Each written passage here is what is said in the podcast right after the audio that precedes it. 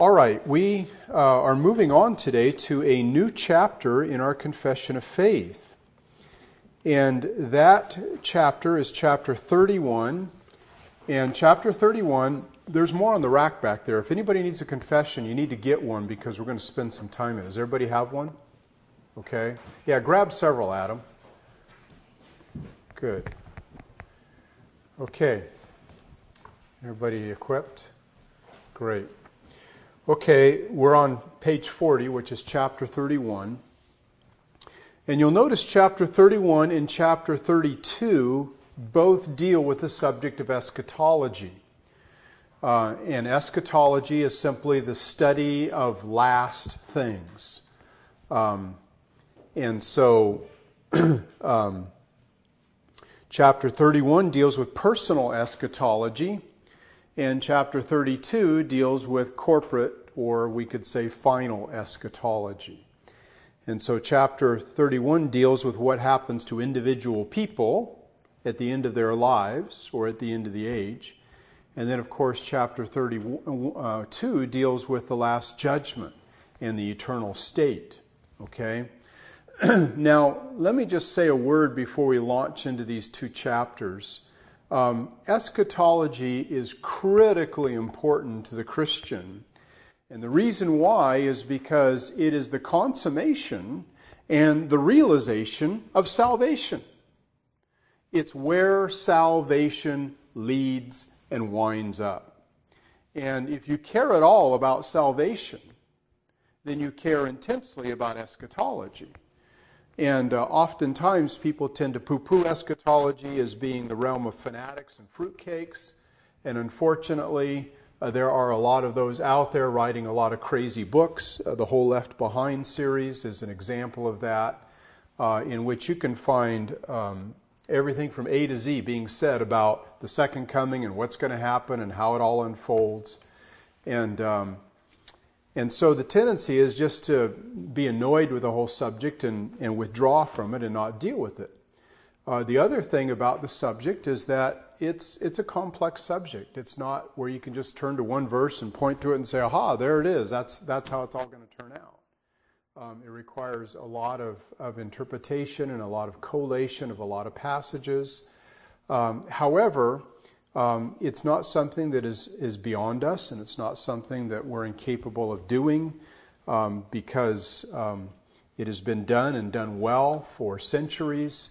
Uh, there's no reason why it can't be done by us as people. So, uh, we're going to be spending a long time on the subject of eschatology together because I hope to proceed through it slowly, systematically, so that we all get it and we all understand it and we all are able to, um, you know, point to the passages that demonstrate what the true scheme and system of eschatology is, both personal eschatology and also final eschatology uh, that takes place at the end of the age.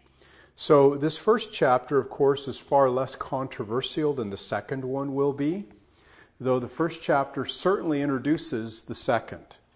And uh, it indicates that there's just one final day of judgment. There's not like, you know, the rapture and then a seven year period and then the second coming and then, you know, a thousand year period and then some rebellion and then a, another judgment.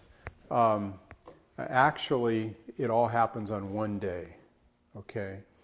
And so I think when we uh, understand the what's what's been traditionally called amillennialism, uh, it will make our eschatology much more simple, much more biblical, much easier to um, wrap our brains around and to understand and to be able to demonstrate and to prove.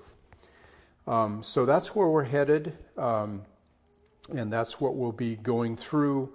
And um, I'm not going to pull any fast ones on anybody. We're going to go as slow as we need to go uh, in order to be able to demonstrate these things. Now, having said all that, I don't profess to have uh, every answer to every question of every passage in the scripture that deals with prophecy. Um, just like I don't have every answer to every question of every passage that deals with any doctrine. Um, but you don't have to have every answer to every question on every passage to understand the major outlines of the doctrine of salvation or the doctrine of justification, or the doctrine of eschatology. Um, I think we can get the major framework correct, and we can work on filling in and understanding the details of some of the more um, obscure passages as as the years go by. So anyhow, um, that's what we're going to be dealing with, and the reason why we should care and put effort into it is because this is the consummation of salvation. Eric? I do, and I'm going to hand it out. It's right here. but since I haven't gotten into the chapter yet and I'm still in my introductory comments, I haven't passed it out. so I'm about to get there. So, anyway, we're going to uh, deal with chapter 31 and then, of course, chapter 32. And um, so, put on your seatbelts and get out your books and do your reading, and, and we'll go from there. Now, some time ago, I gave as a gift to every one of you uh, a book called The End Times Made Simple uh, by Sam Waldron. Um, hopefully, by now, you've all had a chance to read that. And if you haven't, I want to encourage you to read it. And uh, for those of you who don't have a copy, I think I've given all of my copies away. Uh, I'll order some more. But of all the books I've read on eschatology, which have been a lot, I think that one does the finest job of summarizing the issues and presenting um, the data in the, in the simplest fashion. So, The End Times Made Simple by Sam Waldron. If you haven't read it yet, uh, start reading it. Um, and I think will help you understand a lot of the things that we'll be covering. All right, um, I want to pass out the outline then to uh, the uh, chapter. And um,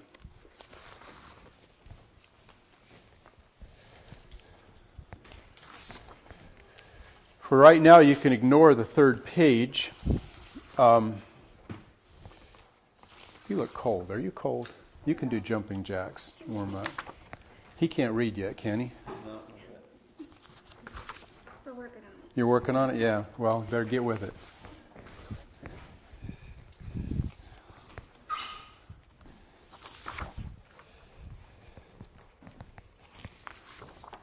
Are there three there?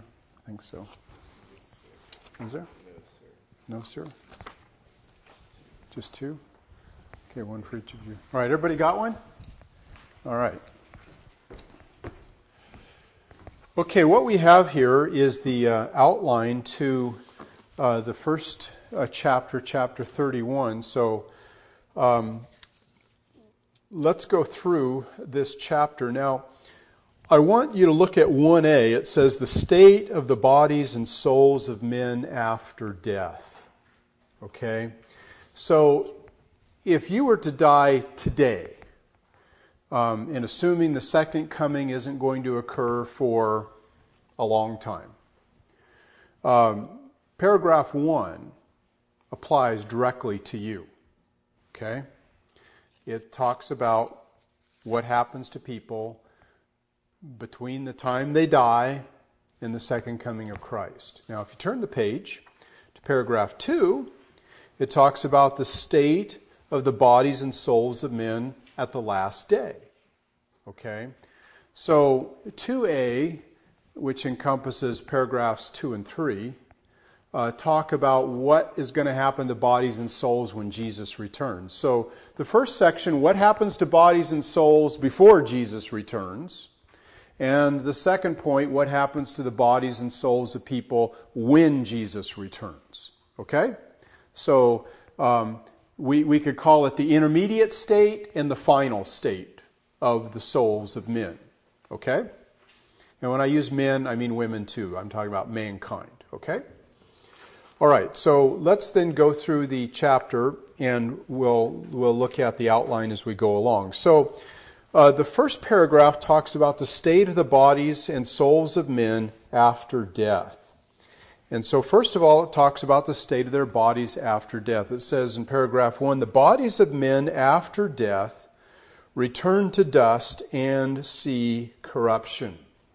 So, what happens to the bodies of people after they die? Well, we know. We go to the funeral home, they're put in a coffin, they're put in a ground, And uh, we don't like to look or think about it, but those bodies rot and they eventually turn into dust and they're totally corrupted and uh, brought to, to complete ruin.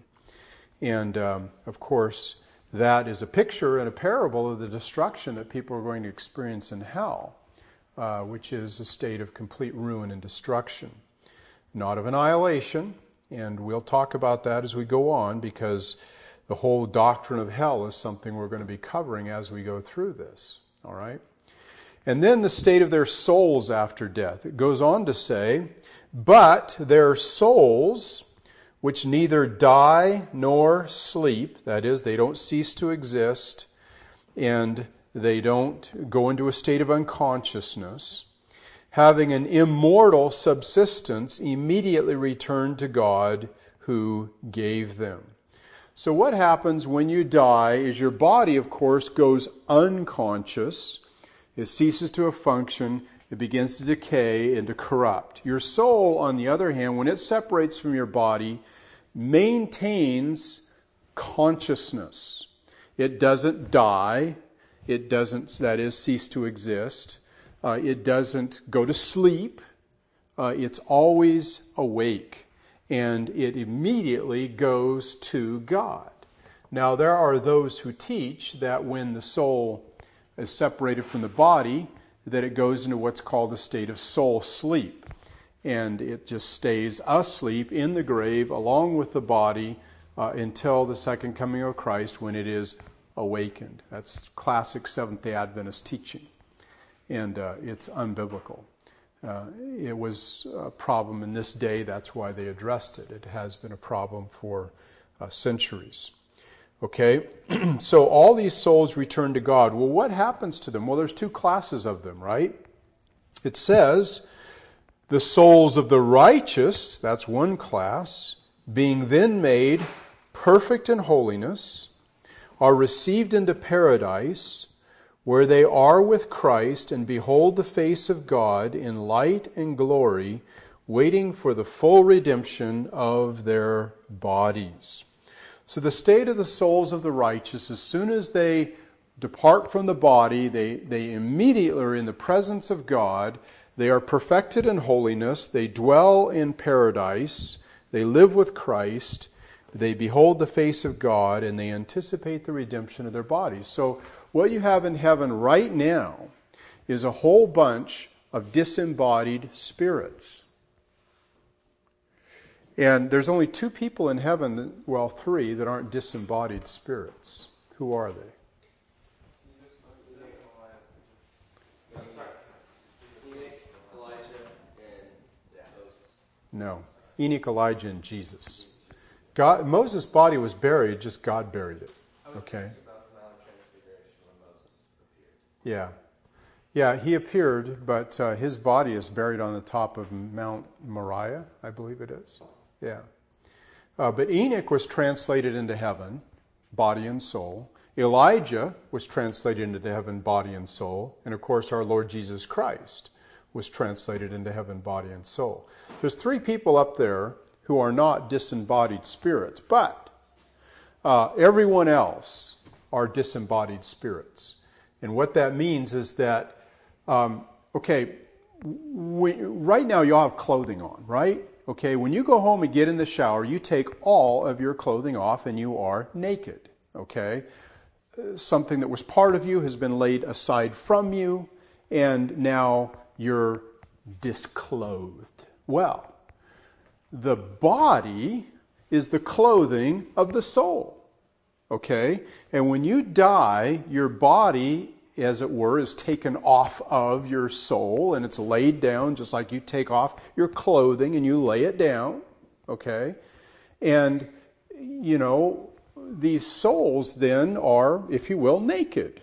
They're unclothed. It talks about in 2 Corinthians chapter 5. And um, just as you don't feel uh, natural or, or proper uh, being unclothed, uh, you're more comfortable being dressed.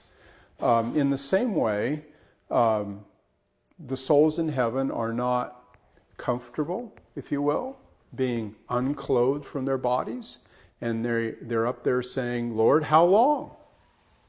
And so, while the, the state of souls in heaven is one of perfection and holiness, they dwell in paradise, they live with Christ, they behold the face of God, yet they are not complete. In that, they are in a state of anticipation and desire with reference to getting their bodies back and having their souls clothed with their bodies. Okay? So are the are the souls in heaven happy? They are exceedingly happy. But are they perfectly content? No, they are not.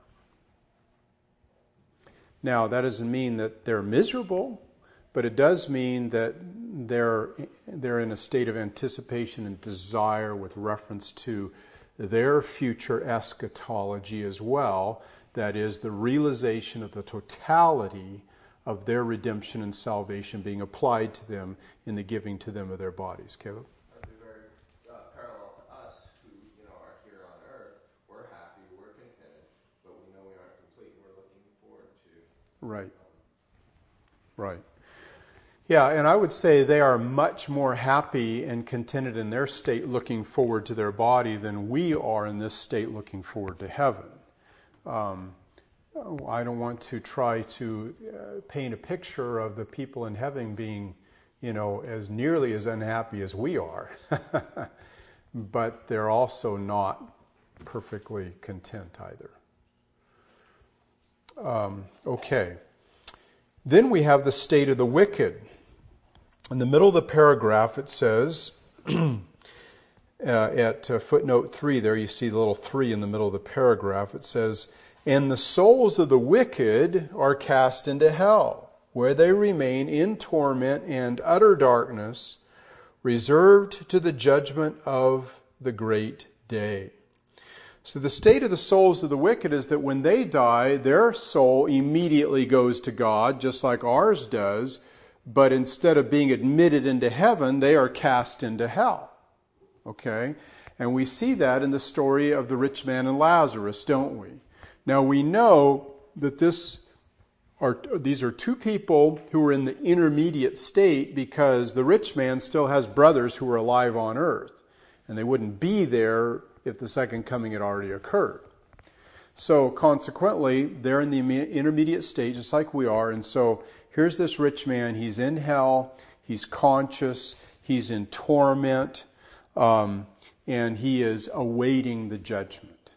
So it's kind of like um, when the police arrest somebody and uh, they're brought before the judge and uh, they plead guilty and um, they're sent back to the prison. And 30 days later, they're sentenced, and then the, ex- the, the, the, the sentence is carried out. And so, you know, it's not like the people in hell uh, haven't been judged, just like the people in heaven haven't been judged. Um, there is going to be a final judgment, but the disposition of these people in their respective places is in anticipation and foreknowledge of how that judgment is going to turn out for them. And it's not like some of the people in heaven when they come to the final judgment, God's going to, oh, we made a mistake to have you up here, you should be down there. Or some of the people in hell, oh, we made a mistake having you down there, now you can come up here. Um, there, there's not going to be any change of their state except that those who are in heaven will receive their bodies and they will go into the new heavens and the new earth, which will be the change from heaven, where they are now, to the new heavens and the new earth, where our ultimate eschatology will be. And with reference to the damned, uh, they're in hell now, and their eschatology will be that they will receive their resurrected bodies too, and their eschatology is that they'll wind up in the lake of fire. Okay, because death and hell will be cast into the lake of fire, it says in Revelation. Okay, so um, this then is the intermediate state. Now, there's an interesting statement at the end of paragraph one. It says, um, beginning at, at footnote four in the paragraph, it says, Beside these two places, for souls separated from their bodies, the scripture acknowledges none. Now, what they're doing there is they're, they're um, making a polemical statement against purgatory. The Catholics say there's three places, right? There's hell, there's heaven, and there's purgatory. And purgatory is kind of a halfway house between hell and heaven where um, um, people, even that are saved, go and they have to uh, suffer for their sins. And when they finally suffer enough, they get to graduate into heaven. And so we'll talk about the doctrine of purgatory at length when we talk about uh, that section of the paragraph. So, You'll notice um, then on the first page the state of the bodies and souls of men after death. 1b, the state of their bodies after death. 2b, the state of their souls after death. Um, and so these are, man's just a bipartite being. Uh, we're not tripartite. Um, you know, there are those who say that we're made of three distinct separable entities body, soul, and spirit. Okay? Uh, there is no distinction between soul and spirit. They're just different words to describe the same immaterial substance. And I will prove that to you uh, as, as we go along. All sorts of nutty um, concepts of sanctification have been built on the notion that uh, we are tripartite beings, that we have our body, which is the lowest part, and we have our soul, which is the middle part, and then we have our spirit, which is the upper part. And the spirit relates to God, and and uh, and uh, the soul relates to the world around us, and of course the body is is material, and and um, so. Uh, I went through all of that as a young believer, unfortunately, and got sidetracked in, in many ways uh, with a wrong view of the nature of the makeup of man. So, anyway, we have bodies, we have souls, that's all we've got. Um, the soul, of course, or the immaterial part of man, has various functions. And, uh, you know, we have conscience, we have will, we have intellect, um, we have affections. Um, and so these are all various functions of uh, sometimes ascribed to the soul, sometimes to the spirit. Um, and so uh, while there may be uh, some degree of, of, difference in function between the soul and the spirit uh, in terms of labels. Uh, they each describe um, a single unity, uh, in, and that's the immaterial part of man. The immaterial part of man is a unity, it's not divisible. So you can divide the soul from the body, but you can't divide the soul up into two separate parts, soul and spirit. Okay? All right, that leads us then to any questions on that paragraph? Okay. That leads us then to the second and the third paragraphs. Now, if you'll turn your page, um, you'll notice that I've lumped paragraphs two and three together under one major heading the state of the bodies and souls of men at the last day. Now, you'll notice paragraph 2 starts out with the phrase, at the last day. Obviously, we've moved beyond what was being talked about in paragraph 1. It says, it, it talks about the state of the living saints. It says, at the last day, such of the saints as are found alive shall not sleep, that is, they won't die but they will be changed. That is, they will be glorified on the spot instantaneously. So the living saints who are alive when Jesus comes back will not go through the process of death like all the rest of us have, with the exception of Elijah and Enoch. They didn't go through death. Okay? Um, but they were instantly changed and uh, glorified, body and soul together, and taken to heaven. Um, and that's what will happen to the saints who are alive when Jesus returns. They're kind of a foreshadowing of that. All right?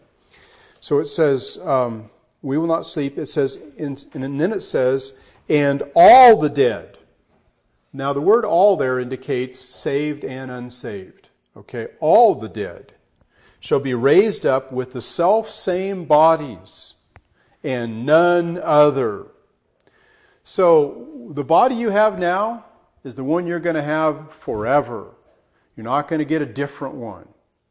Now, the one you have is going to be fixed and changed and transformed, but it's still going to be the same body. Okay?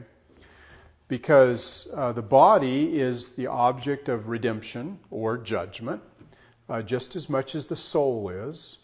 Um, and we're going to talk about the importance of the body and uh, how that we are, are not uh, Gnostic in our understanding of the relationship between the spiritual and the material. See, the Gnostics thought the spiritual was the important part and the material was just trash. It was irrelevant, it was meaningless. Uh, God in the Bible don't see the material body in that fashion at all. Why do you think Jesus spent so much time healing people's bodies when he was here on earth? because he was saying the body is the object of redemption as much as the soul is. Now he healed a lot of souls while he was here. I mean, time and again people came to him and he says, he says, Go in peace, your faith has made you whole. Or he said to them, Your sins have been forgiven you, go in peace. Okay?